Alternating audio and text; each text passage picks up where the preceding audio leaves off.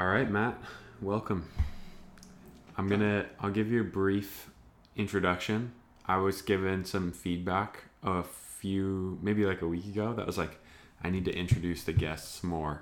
So I'm gonna give you an on the spot, impromptu introduction. Okay. So, uh, Matt, he is an electrical engineering major at Biola University. Uh, he was on my floor um, I, when I was a junior and he was a freshman, Mosaic um, in Horton. And we have been climbing together for a while. Um, and he's from San Diego. Am I missing anything important? That's pretty much everything That's- that's you. know about me. That's yeah. that's the entirety. okay, great. I'm glad that I just didn't didn't miss anything. hmm Okay, uh, here's my question to start you off. Um, so obviously you're not an engineer yet, but as an aspiring engineer, how do you see technology integrating with your faith?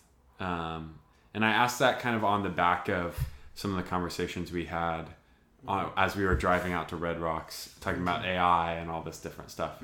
Um, so feel free to answer that question however you see fit. But Yeah. So faith integrated with technology. I don't know. There's a lot of like subsets Okay. of how to answer that question. It's like in the context of what we were talking about with AI and like the future of AI. Um, there's a lot of ethical and like moral questions that go into programming AI and deciding how to use it. And like one, I'm working on a paper for one of my classes Mhm. about artificial general intelligence, Right. AGI, which is AI that can function and think at the same level as a human. And like that kind of sounds absurd, but also people think we're gonna like the latest reports show that we'll probably reach that by 2027 like Hmm. an ai that can yeah, think at the level of a human so it's like this isn't faith related specifically but there's like an ethical question of like yeah, what does that mean like Yeah. how are we meant to view that hmm and i know a lot of people think about like at what point are we playing god with uh huh, creation of obviously it doesn't have like a soul it's not a being but it, it is a technology that has the capa- that at some point will have the capacity to reason think and be aware of itself in the same way that a human is in some sense. Yeah, which carries a lot of moral like questions Right. with it kind of I were. I don't think you were the one that showed me this video of the robot that had to do manual labor.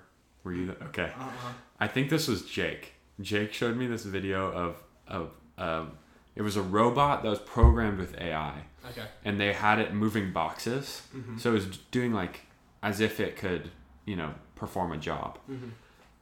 And after 15 minutes, it decided that the the rational thing to do or like the logical thing to do was just to terminate it. oh, so, that's crazy so people were like, yeah, they're not they're not coming That's for our not jobs anytime soon. That's not a great reflection of. yeah. Um but anyways, that's a um that's kind of a side point. Um I saw this um video, or I read this article as I was researching for this paper I'm writing about a it's artificial organic intelligence. is Okay. what it's called now, um, where a lot of electrical engineering is involved in making semiconductors or Mhm. different means of conducting electricity more efficiently and like providing power in the best way and transferring Okay. data. And the thinking by these scientists was the human brain is like the best at that, like Okay. unbeatable. yeah. Um, so they found ways to clone human brain cells. They made this like 3D printed scaffolding thing, and then they had the brain cells like clone and grow around it, Okay. and then we're able to program those brain cells and run code through those. And Uh-huh. it just ended up playing like Pong though, because that's what It's all easy- technology starts with Pong. Yeah. Yeah. But it's kind of scary to like think like Yeah, that that's is actually brain cells that they are able to program to play a game right now. Yeah. Like, what's the and it was more efficient than using like a computer or something because it's using brain cells. So they're Yeah. doing more research into that of like is this the next step in AI, which is Uh-huh. a whole nother scary Yeah. can of worms. So I, something I've been wrestling with for a while now is like, so it seems like in a lot of ways there are these trajectories that technology is going on, where it's like, I mean, a lot of people would argue like exponentially increasing, right? The rate of improvement is is exponential, um, which is like Moore's law, right? Yeah. The number of chips on a semiconductor doubles every ten years. Yeah. I think that's Moore's law. Um, but then I read Ecclesiastes, and it's like there's nothing new under the sun. Mm-hmm. And so I I've been wrestling with like how do I reconcile there's nothing new under the sun with scientists are cloning the human brain There's something new under the sun, it seems like. and it's a cloned human brain. Mm-hmm. Um, do you have any insight into that? I mean, it's that's an interesting verse to look at because, like, objectively, it seems like we're discovering new things Mhm. every day. But also, I see.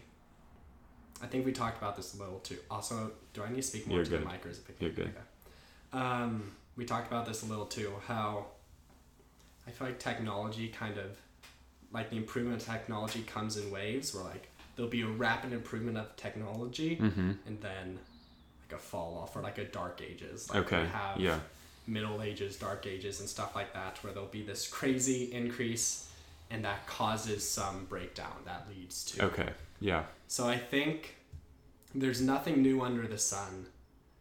Kind of applies in that sense of like humans are just doing the same thing over and It's over. cyclical. It seems like Yeah. like the technology is different, what we're making is different, but it's the same thing. We're gonna like it seems like humans think they get so smart making this new technology power hungry greedy and it Uh-huh. leads them to fall apart and Uh huh. use this new technology against each other and in negative ways.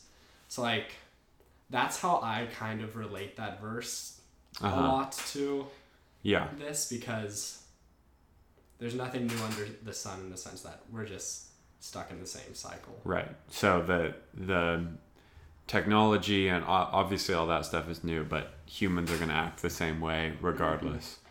So when you're seeing stuff about AI and Neuralink and all the new developments, you're you're thinking like, okay, this this still probably doesn't change anything about the way humans interact. Yeah, I think it's gonna be reflected in similar ways of like when humans learned how to smelt iron and make swords and chariots and, hmm and use each other. So we're making this AI and it's helping build up society overall. Mhm. And we have ChatGPT, which is helping so many students cheat on tests more efficiently. Um, or, I mean, we use AI in so many face recognition on our phones, Uh huh. uh, maps on our phones. Every, there's so much AI usage that's helping our society, Uh huh. But also, I feel like everybody's sort of vaguely aware or more acutely aware of how this could be Dangerous. corrupted Yeah. very easily and very quickly to Yeah. be bad. Yeah. So, uh, kind of tying this back into what you're saying about like the ethics and like the moral behind it. What um, how what, do you see yourself like in the future as an electrical engineer, like playing a part in this conversation, or how would you see yourself like aiding that problem of the corruption, if at all? Like trying to fix the problem? Yeah, or- sure. Yeah, not not not, Not, not furthering helping the problem. Because I was thinking, I mean, maybe. But It's quite nefarious of you. no, I'm not sure. There's so many.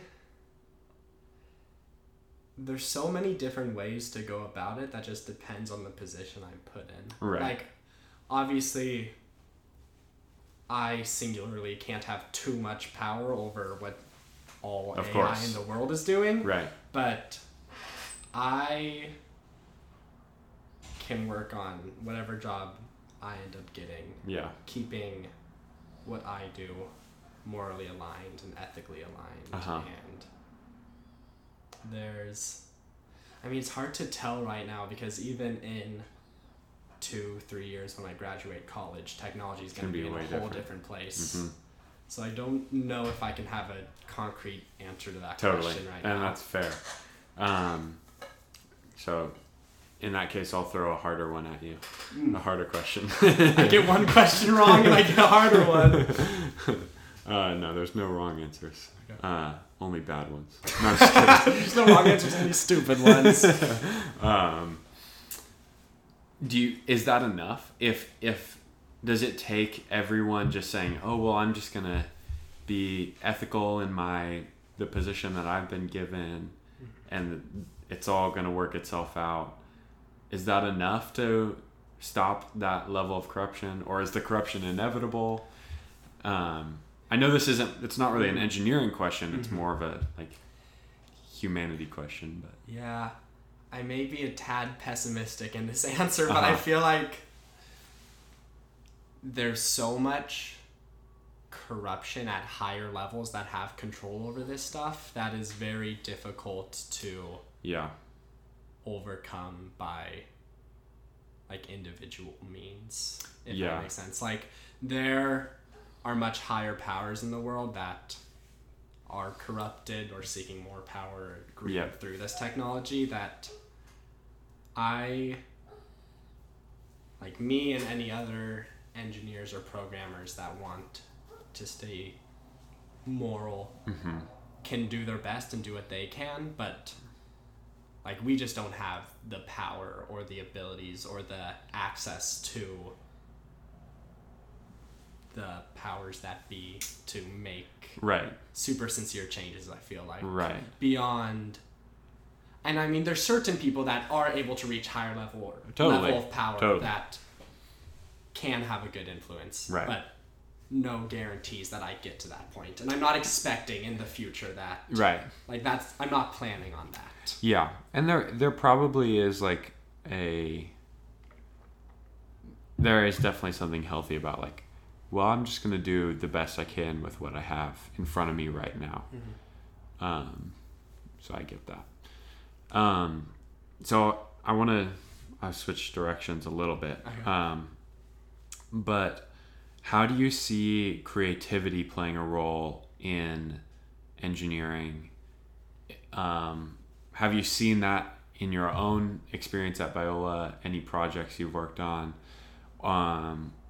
Or do you feel like no, it's like it's basically a science. There's no like creativity or yeah. I actually see a ton of creativity in Mhm. engineering, and that's one of the reasons I like it so much. Because, like, when you think of creative majors or creative jobs, you think of acting or Mhm. art or music or Mhm. other the arts stuff Yeah. like that. Um, but what I love about engineering a lot of the times is you are given a task or a goal to accomplish and are told get to it like some way and i enjoy having creativity in that process of how do i accomplish this task so if i'm given an assignment that is code a program that's able to play a slideshow of pictures or something simple like that Mm-hmm. and that's all the instruction I'm given, I have creative freedom to go about that how, however I Uh-huh. want. And there may be there's more efficient ways of writing that code, there may be better ways of writing that code, but ultimately it's up to me to work through that and determine what's best for me. Uh huh. How do you? How are you thinking of creativity in an engineering context? Is it a like coming up with unique solutions, or like how are you kind of a rough definition? I yeah, I would agree with that one. Probably coming up with solutions or the most effective solutions to a Uh-huh. given problem Okay. is how creativity generally manifests itself in, in engineering. at least my form of engineering. Uh-huh. There's design, architectural engineering, and stuff like that. Uh-huh. That's a bit different, but Uh huh. So what does that process look like of coming up with a, a unique solution to a problem? mhm. It generally involves me typing my problem into Google and seeing how to complete. it. No, um, Although I'll pause you because I feel like that is significant. Yeah. and especially like with code now, Mhm. I feel like every coder, the first thing you do is like, has somebody else done this that I can Uh-huh. like just use their code? I I typed one of my coding assignment prompts from last year into ChatGPT, Mm-hmm. and it generated a fully functioning code that I was just able to plug in and it worked Wow. immediately. I had to change one line, yeah. and then it worked immediately, and I was like, "This is crazy." And I think probably that will be increasingly more common Mm-hmm. that people actually use that as a tool. And to be fair, it was like a simple coding assignment, yeah, yeah. so like it wasn't crazy hard. But if you can break your problem down into small enough chunks, Mm-hmm. there's no reason that you couldn't like write the first draft essentially Yeah. all through. pretty much, and then just build off of there. Yeah. But back to the question. Yeah, creative Like- process. Yeah, I think. So I mean, there is a large part of it sometimes that comes from looking at previous Uh huh. Research other people have done or previous work other people have done, um, and basing it off of that.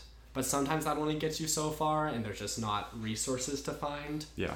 So, I mean, I feel like it's fairly basic steps that can apply to like any problem solving, but like you have to get your problem and break it down into like its core components. Okay. So like last summer, I had an internship and my assignment was we had to make like a robotic arm with an easy instruction manual that could be used for robotics labs for Okay. college students or high school students or something Yeah. like that. And that was just that was our goal. It had to have it had to be remote controlled and have five degree like five joints Okay. on it. Um, so me and the two other people on my team, we sat down and we're like, okay, what do we need to do about this? So one of them is interested in mechanical engineering, and we're like, okay, we're gonna need, we want it to be 3D printed. So we're like, we're gonna need a framework for this robotic arm. Uh, Yeah. So you try and figure that out. I'm interested in electrical engineering and coding, so I'll work on circuits and figuring out like what the circuit layout of this is, is gonna be Mm-hmm. and sort of try and look into that more. And yeah, so it's just kind of like breaking it down into easier pieces and Uh-huh. then building off of it because a lot of a lot of the problems I encounter in like my circuit classes are I'm like okay I want to make this working circuit and I plug I plug everything in and it's like 15 different components and I click run and there's like 450 errors that pop up on the screen like I have to go like step by step by this like Uh-huh. make sure power's connected make sure ground's connected yeah. like the if you just jump to completion Uh huh. chances are there's a bunch of mistakes you miss that are harder to address from Uh huh. a large scale view. Uh huh. So that's how I go about my Okay. like problem solving for assignments I'm given or tasks I'm given. Uh huh. So you're saying basically like identify problem in its like pieces or parts, Mm-hmm. and then how are you generating solutions? Like, are you just brainstorming? Are you coming up with like ten things you think might work and then narrowing down, or is it trial and error? There's a lot of trial and error involved. Uh-huh. If I can't find something previously to base my work off of, like Mm-hmm. online or something, there's a lo- definitely a lot of, I Mm-hmm. mean, logically trying to reason through it, but sometimes that gets you four or five possible different answers, and you're like, I don't know if this one's gonna work better, if this one's gonna be quicker, is this one just Right. gonna fail? So then it's a bit of just trial and error. So like, take reasoning and logical reasoning as far as it can go, Uh-huh. and then when you're kind of at a dead end there. Mm-hmm. Trial and error sometimes gives you the answer, or at least gives you more clues to like what's wrong or what further reasoning Right. you can take. It actually like helps you zero in. Maybe you didn't identify the problem well enough, and it helps you zoom in more on the problem. Exactly. Um, so one thing I've talked about with other people and the creative process, uh, which I talked with like Ian about music, um, and I've talked with a few other people about like storytelling and stuff like that. Um, so I'm interested about like some of the same questions that I asked them, but in a context that isn't always considered, like you said, a quote unquote creative. Um, so one of those questions would be is there a certain like environment in which you find yourself to be the most creative um, or like certain kind of practices that you put in place or um, contexts in which you find yourself the most creative mm. that's a good question because like generally i'm forced into it through mm-hmm. classes like you just have to be creative right uh-huh. now but like when I actually just genuinely find myself most creative. Mm-hmm. Or maybe times that you feel like inspired, um, like mm-hmm. you feel like a lot of you start having like a lot of ideas. Mm-hmm. They'll a lot of it comes when I'm working with other students or faculty and uh-huh. I'm like in a circuits lab with all the technology right there that I need to work with. Okay. And it's like I see what they're doing and I'm like, oh that's interesting. I wonder what I could take from that.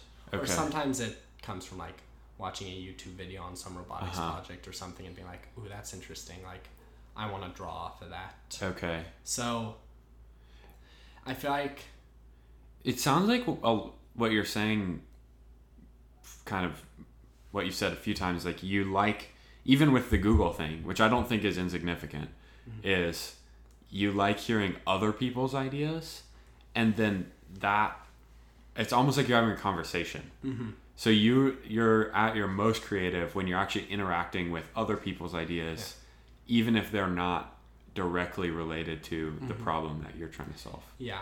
There's an element of like enjoying being able to make something from scratch just solely my own like right. thoughts and ideas and right. sometimes that's fun to just try and figure that out on my own uh-huh.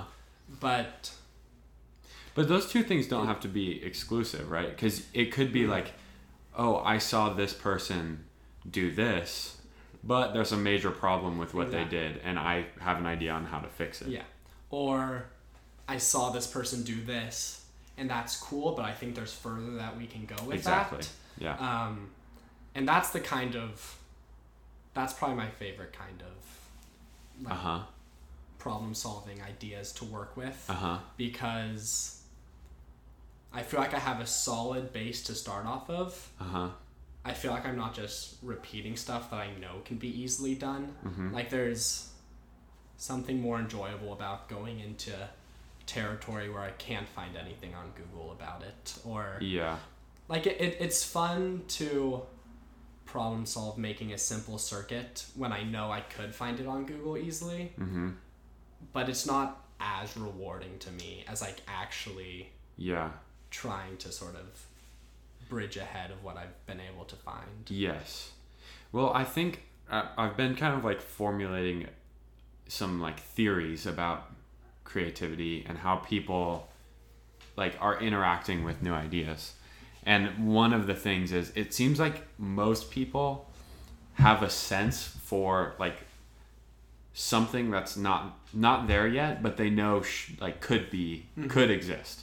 Mm-hmm. Um, and so for some people, it's like, oh, well, no one's talking about this one thing, but I have a vision for what that could look like. Mm-hmm. But you're saying, like, you just see other people's things and that you see like a string trailing off of that, that you're like, oh, I want to follow that and see where that leads. Yeah.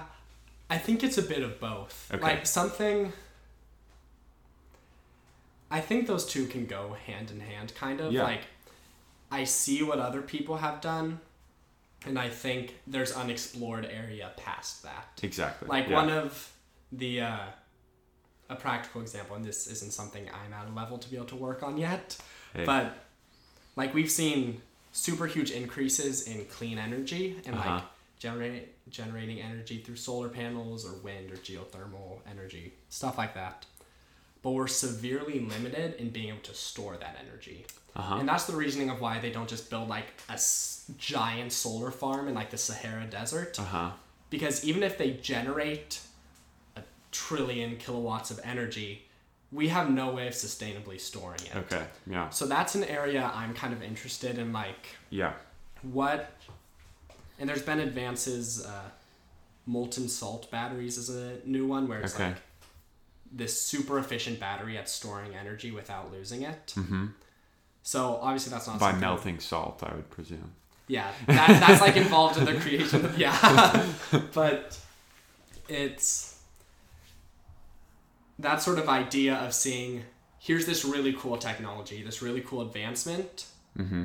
but there's a problem or there's more we can go with it, Mm-hmm. and I want to see what that is. That sort of my. Mm-hmm. That's the type of creativity I find myself leaning into more, rather Yeah. than completely going. Y- yeah you're not a you're not like a um individualist painter who's like really like interpretive and wants to like the rebel who wants to do something Mm-hmm. nobody's ever done before you're like no i want to keep building on what's already being done Mm-hmm. and i think that's probably pretty common for people who find themselves in engineering I mean, if I have like a revelation of some like new technology that's never been discovered Uh-huh. before, then that'll probably be cool. Uh-huh. But it's but but some people just don't work that's not really how they work so Mm-hmm. yeah um okay i'll th- i'm gonna throw you a, a softball now okay. after you know some brutal Some rocks. yeah yeah um so why do you why do you think that when we go to the climbing gym there are a ton of engineers at the climbing gym I was actually just thinking about okay that. good Um, because I listen to a bunch, I watch a bunch of climbing YouTube or listen to climbing podcasts too. uh-huh So many of them started off as engineers Uh-huh. and like talk about going to college and getting their engineering degree. yep Like that's literally me. yeah but I think it's because it's almost it's very similar to the type of creativity problem solving I was just talking about Okay. where you look at a rock or you look at this wall in the climbing gym and we call them problems, boulder problems. yeah And you have this set of holds on the wall and you're like I need to figure out the best way to get up this Yeah. or to climb this. And I think it's that same sort of process of you see the end goal, you know what the end goal is, yeah and it's about finding the most efficient way for you to get up it. okay And like a climber who's six foot four is going to find a very different way than a climber who's five foot two to get up the wall because they just have different heights and different arm spans and different Yeah. strengths and stuff like that. So I think, at least for me personally, it appeals to the same sort of problem solving mindset Uh-huh. in a lot of engineers. That and they can afford climbing gym memberships. Right. yeah, good point.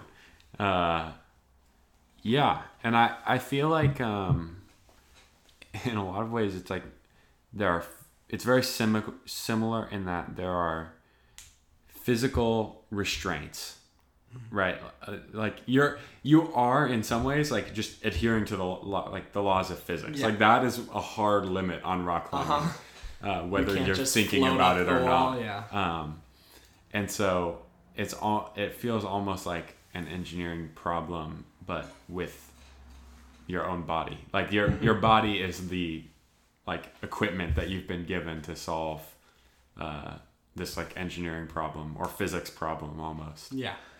Um, yeah i'm always surprised like whenever we go to the gym like oh what if i talk to somebody I'm like what do you do oh i'm an engineer There's so many. I feel like it's over like 80% of the people in a climbing gym are engineers or computer science Yeah. people. yeah It's crazy. definitely.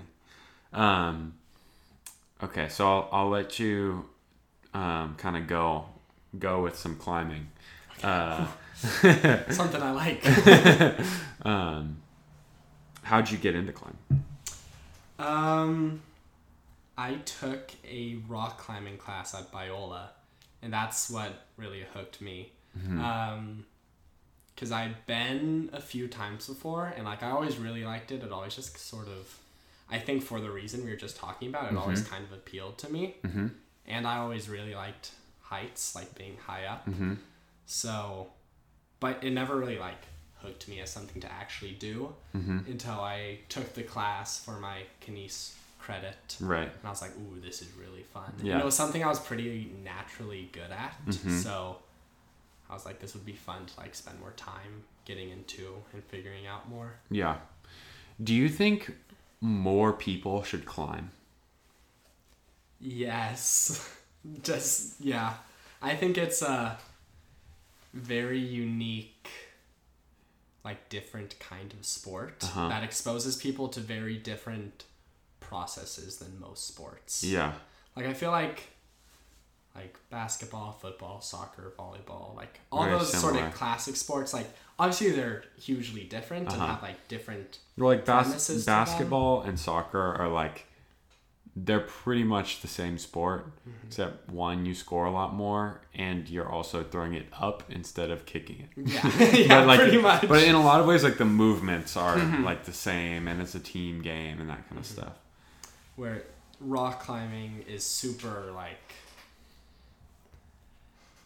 just completely different it works completely different muscles it pushes you to like your physical max in a way Mm-hmm. that i feel like a lot of sports don't like a lot of sports are about like cardiovascular health Yeah, um whereas bouldering at least it's like just what strength. is the sheer amount of strength you can put out in Yeah. like 20 seconds right? um, and then there's also the problem solving aspect. I Mm-hmm. think is super good, and it's good for your joints and stretching and flexibility and stuff like that. Uh-huh.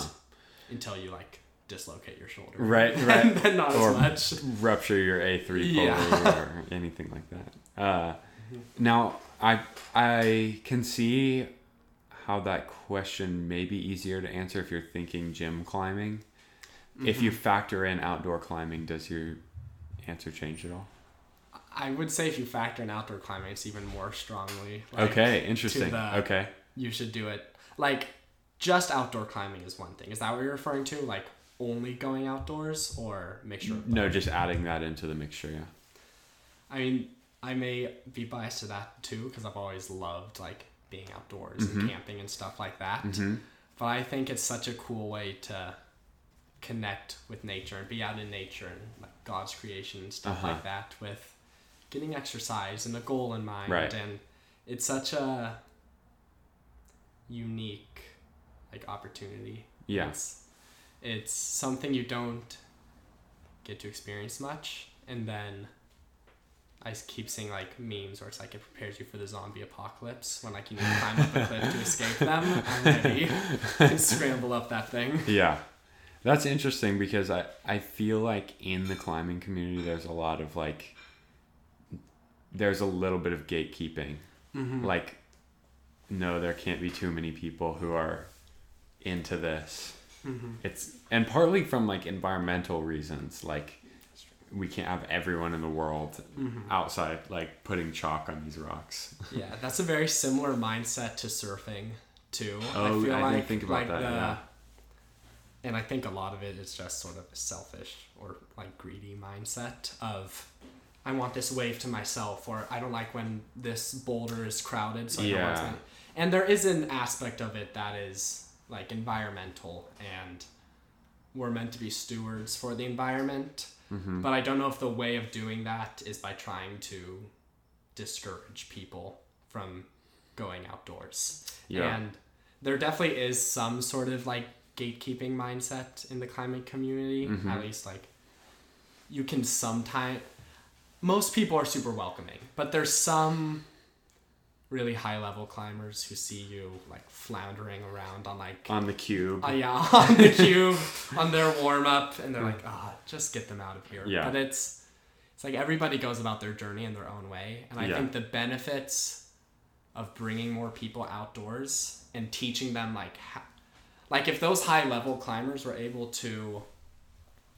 like sort of take lower level climbers under their wing and teach them how to be good stewards of the environment like that would be great. And the same thing in surfing. Instead of Yeah. kicking people out of your favorite break teach them these are the ethics or these are the rules here. Yeah, that's interesting because I think, like, historically, climbing is such a like rebels sport, and you're like you want to introduce like uh like a politic almost like a like a like rules and a system of like so i mean and I don't think you're wrong. It just it's kind of like uh, conflicts with the ethos of the sport. it's always been a rebellious sport like in the history but it's been like rebellious with the rules always i feel like like all the history of climbers attacking other climbers for bolting their favorite routes Uh-huh, or yeah. like making trails to the boulders and Uh-huh. stuff like that. Uh-huh. Like it was a sport for the rebels until people rebelled against the rebels' rules, Huh. like the Yeah, rules yeah. that they set Yeah, in place for how they wanted to do it. Funny. And then the original rebels were like, "Hey, there's rules or there's a system in place, and you can't break that." It's like, isn't that exactly what you were trying to escape from? I, I love that. You know? I love that as like a, a philosophical, just as a philosophical, like, uh, kind of, I guess, idea, but just that even the rebels, like, have their own rules that they abide by. Does rebelling make rules You're- by the nature of rebelling? right. Yeah. You just don't like the rules that you're under. Uh-huh. Yeah. That's interesting. Um, okay. Well, then, yeah, more people. Let's get more, people, bring them more climbing. If you're listening to this, get me and Matt there. will take you. We'll, take, you climbing. yeah, I do think. I do think it's valuable for people to understand that you can get exercise and have fun Mm-hmm. at the same time, and I think that's one of the core things that rock climbing offers. Mm-hmm. Um, I think too many people, like we were talking, if you go to the Biola gym, no hate, no hate, but some of you guys are doing some whack stuff at the Biola gym. Everybody starts out somewhere, but Right. also like like, well, yeah, find something you enjoy and like learn about it. And I think that's probably what climbing has offered for both of us, is like something you enjoy, a place, something to like really like immerse yourself in and learn about and get better at. Um, but then also like keep yourself healthy. yeah, it's and it's also a sport that just leads to so much like reward. I feel like from improving. Mm-hmm. Like if you're playing basketball, like it's cool if you're able to make five threes in a row or something. But like there's no like super crazy standards of improvement, you know, other than just in general sort of getting better. And I feel like rock climbing has such clear like grade breakthroughs. Yeah. Like I climbed at a new level and every time you're able to get that feeling, it's like inspires you to keep working harder. I feel like Did you play any team sports? I did. What team? You played volleyball? I played volleyball, basketball, and flag football. Okay. I just I I kind of disagree with you partly because I've had like I've had those moments in basketball where it's like you hit the you know game winner whatever Yeah. or like a big shot mm-hmm. and it's not like it's not like a marker of your improvement necessarily mm-hmm. but the the social aspect of that where it's like the team would like was counting on you and Yeah. you came through um that is that is a very rewarding moment Yeah, I, I'm definitely not saying that it isn't. I think it's a different kind of rewarding though. It's Uh-huh. like um it's a super cool experience to get like the game winning shot or to get the game winning hit in volleyball. But it's not like that isn't a definitive mark of your progress. Of your personal like. skill. Of your personal skill progression or improvement Yeah. in the same way that I feel like there is in climbing. yeah And yeah like there fair. are those metrics in team sports and stuff, but I feel like they generally hold less value. Because what you're aiming for in team sports is generally winning the game. right Uh, and that's sort of the metric you're going for. Like, how many wins did I get? yeah Uh, But the, I I just feel like there's something also there's something very rich about doing that as a team, Mm-hmm. and perhaps more applicable to the rest of life. yeah, I, I, I, yeah, I wouldn't, I wouldn't disagree with that. Okay. I think um, team sports are super valuable, and Yeah. I, I definitely wouldn't say quit a team sport to go rock And go- climbing. yeah, yeah. I think they're not mutually exclusive. Okay, but I do and now now that we've now that I've gaslighted you into agreeing. with Okay, me, great. I do agree with you that there is something rewarding about like it's basically like an equation of like how hard and effectively you train mm-hmm. and how good you are at rock climbing. Mm-hmm. And there's other factors too, but mainly it's like yeah, it's just a direct result of how how hard are you training or how much how often are you at the gym mm-hmm. basically. So, and there is something like very directly rewarding about that when you have a breakthrough or something. Mm-hmm. So, but I, I just couldn't let you get away with that. Yeah, I know. I love team sports. I still love team sports. I just can't do them anymore as much. Right. And and yeah, that is one of the things about climbing that's nice is like you see people who are like 40 and still I see people that are know, like 70 crushing. that climb better than Yeah, me yeah. somehow.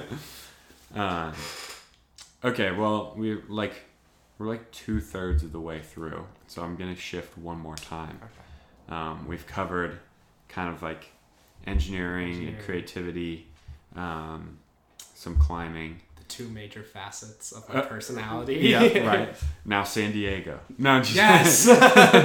um, I want to ask. I've asked a lot of people about their experience at Biola. Now, Okay. granted, a lot of my friends are, you know, graduating or close to being done, um, but you're like a little over halfway through your Biola experience. What have been the things you've been most grateful for at Biola? I think the easy answer for me is like the Bible minor and the community that's built up around that. Mm-hmm. Like the opportunity to learn so much about my faith and about my religion, Mhm. which is like actually the most important facet of my Mhm. personality and my life. Mm-hmm. Like So n- not San Diego. not San Diego. It's a close second, but it's not number one. Um, I think the opportunity to get such a good like, such an in depth knowledge about the faith and the history of it and the doctrines and like interpretations of the Bible, and like obviously that there's not a direct correlation between like your status of as a believer and your knowledge about the Bible. But I found for me, somebody who's always been like super logical in that what side brain is that? Don't ask me. Don't Not a biology major. Left or right side brain? Top side. Top, top side brain. Um, it's like gaining all that knowledge about the Bible has I've seen it reflected in my faith and my walk with God, um, and then the community that's built off of that, like just the amount of in-depth biblical discussions you're able to have with the random people you come across, like the amount of people at Biola that know what the term inaugurated eschatology means. I don't know what that means. I'm Yeah, sorry. I'm a Torrey kid. You're a Torrey kid. That's why I'm Um, asking you questions about like yeah. The fate of humanity. yeah, yeah. You only know what Aristotle thinks about that. exactly. Um, but the amount of like knowledge that people have about the Bible and the Mhm. amount that you are able to discuss it, even if you have like major like differences, uh, like in your faith with that person, not major differences, but like if you're Arminian and they're Calvinist or stuff Mhm. like that, like you can both discuss from a point of understanding that the other person is knowledgeable about it. And I just think it's a really unique opportunity that you don't get in most other places. For sure. Um, now, I've got a hypothetical scenario for you. You get a great job and you move away and you lose the community that you had at Biola. Are you still better off because of your experience at Biola and why? I'm assuming you'll say yes to that. So why? No, not a chance. no, hundred percent. I think it has. I mean, beyond just giving me more head knowledge about the Bible, it's also helped teach me habits I should Mm-hmm. learn in my own faith, like methods of Bible study or spending time with God, Mhm. devotions, prayer. Um, that'll like that's an obvious way of how it'll benefit me. But also, I feel like something I've realized at least from all these classes is that a lot of churches are lacking in like people who are educated in the faith to a Huh. like higher degree. Like you Mhm. have the pastor, Yeah. generally obvi- obviously is elders Hopefully. um, hopefully pastor hopefully elders hopefully but like i feel like there's so much more discipleship that needs to be going on in the Mm. church Yeah. that i feel like I will be better prepared for. Uh-huh. Not necessarily that you have to take these classes to be prepared Yeah. in that way, but I think it just helps me be ready. Yeah, for sure. Um, how? Sorry, I my mind just went in like three different directions because my on Sunday our pastor talked about discipleship, and so I'm like, you just tapped into like, Just Um, give you PTSD from church. yeah, yeah, yeah. um, okay, yes. So my I had a professor on actually on the podcast, Dr. Janelle Eisen. She Okay. is a Torrey professor, Mhm. and she's absolutely fantastic. Okay. Um, but one of the things she talked about with Torrey was like, it doesn't teach you necessarily like all the information you need to know, but uh, as like a metaphor, it teaches you how to chew your food. Mhm. So it it maybe it doesn't give you all the information about the Bible, but it tells you here's how you process the information that's in the Bible. And it sounds like you're saying that's that's just what Biola does well in general. Yeah. So I would also say I through middle school and high school had an education that was very Torrey esque. Uh-huh. Like uh, Socratic that, yeah, discussion. Socratic discussion. Read a book and come to class and discuss it. Uh huh. Um, so I'm already kind of ingrained with Yep. those same principles of How you get to the truth. It's really important to learn how to learn. Yes. Like to know how to read a book that you may disagree with and know why you disagree with it. Totally. Read a book that you agree with and actually view it from an objective like, Totally. standpoint. Um, so I I don't know how much of that is just from my previous experience or from how Okay. Biola teaches it.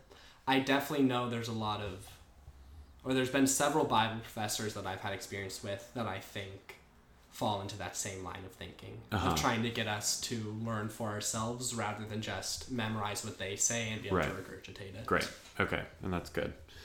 How do you see yourself being able to use that skill in the church body? Um, is there like a specific way that you? Is it like leading a small group, or um, do you have other ideas for that? I mean, I think one one way that that can manifest itself is bewaring of false prophets and stuff like that. Mhm. And like, I think so many people trust what pastors and preachers have to say just because they're a pastor and they know more than you. Mm-hmm. Um, and hopefully, your pastor is not heretical and he knows and he stays aligned with the truth. But I mean, we have so many examples of pastors and preachers who say stuff that just isn't accurate to the Bible. Mm-hmm. And I think having that mindset of, okay, I'm hearing something, but I'm not necessarily accepting it as fact until like I, I weigh it against the Bible or like Uh-huh. have a different standard to weigh it against. But just because the pastor's saying it doesn't mean I fully accept it as truth. Like, right. So that's one way. I think, like yeah, leading a Bible study, like you said, it's Mhm. helpful. It helps just interpreting the Bible in general. Mhm. Like reading the Bible, be like, okay, this is kind of confusing. Yeah. What does this mean? Like, Yeah. let's look into this more. Um, rather than just being like, this is confusing. Let's move on. Let's ignore that. Yeah. Um, I mean, I think it's a way of thinking that just helps in most aspects of learning and of your life in general. Yeah. Agreed. I think it's a very important skill to have, and I think you're right to say that we need more people in the church who can do that kind of thinking. So I would encourage you, not from a place of knowing the answer, but from like also having this that same like kind of question. But I would encourage you to like look into how can I use the skill that I've been given and incorporate it in the body. Okay. Um, benefit the church. yeah, yeah, because that's it. That's a gift that you've been given, Mhm. and something something that you could very readily give that gift, even without like a probably without a lot of like time put Mhm. into it. Mhm. Um, so yeah, and I, I think I think there are a lot of people, particularly right now, who are kind of frustrated with the way that church is Mm-hmm. Um, and part of that is just unfortunate, but part of it is also like, well, yeah, there are probably some things that need to change. And I think probably one of those things, like, we need more people who really care about the Bible and who are in a place where they can kind of distribute that that skill of being able to chew your food. Yeah. So. And it's bad because I feel like so many people go to church like just wanting like an escape kind of in a place where they can just let their guard down and mm. just but there's been so many news stories about churches recently or about pastors where it's just like they just don't hold up to the standards you uh-huh. want them uh-huh. to um, and i think that can be very discouraging for a lot of people in the church and i think yeah it's helpful to have this mindset and there's ways to use that in the church to mm-hmm. encourage other members of the church of saying your faith isn't just based on this one person. It's just because this one person had downfalls like this pastor uh-huh. had some secret that came out or something like mm-hmm. that's not what your faith is based on.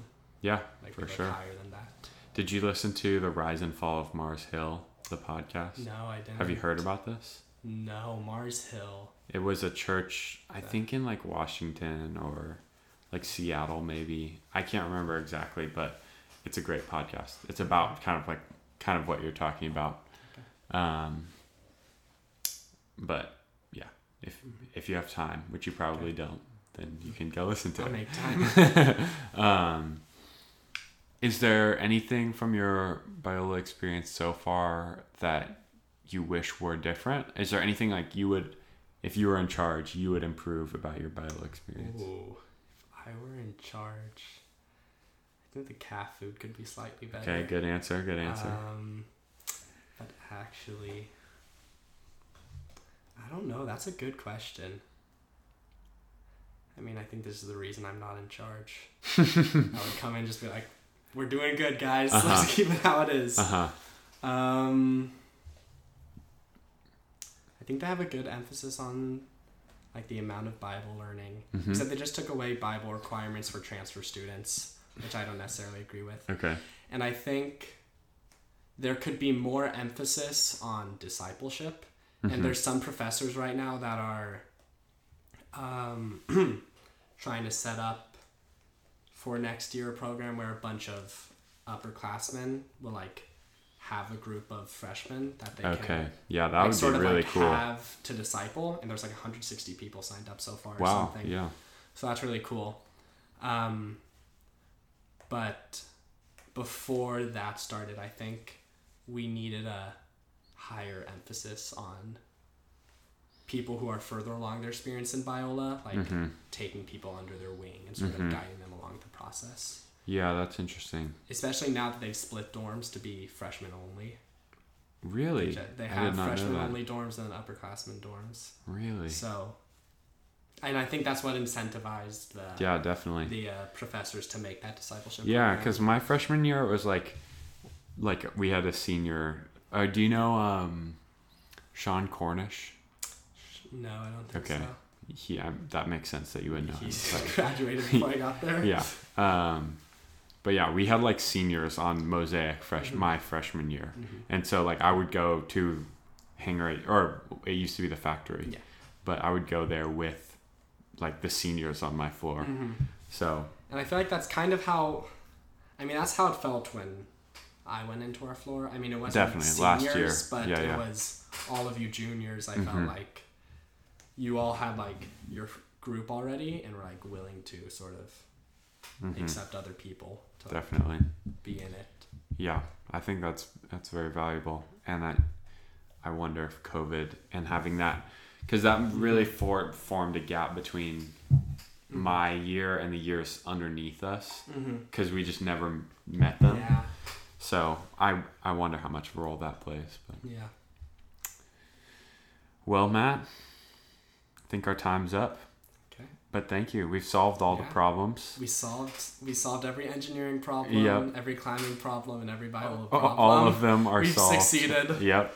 I didn't gaslight you too hard. You uh-huh. made it all the way through. I made it through without being gaslit or crying, so yeah, that's yeah. a success. Um, yeah, but usually I'm gentle on the first one. So if you come back, If I come back, you're gonna just tear me apart. yeah, pretty much. okay, perfect. Um, but yeah, thanks, Matt. Awesome. Thanks for coming on. And thanks for having me.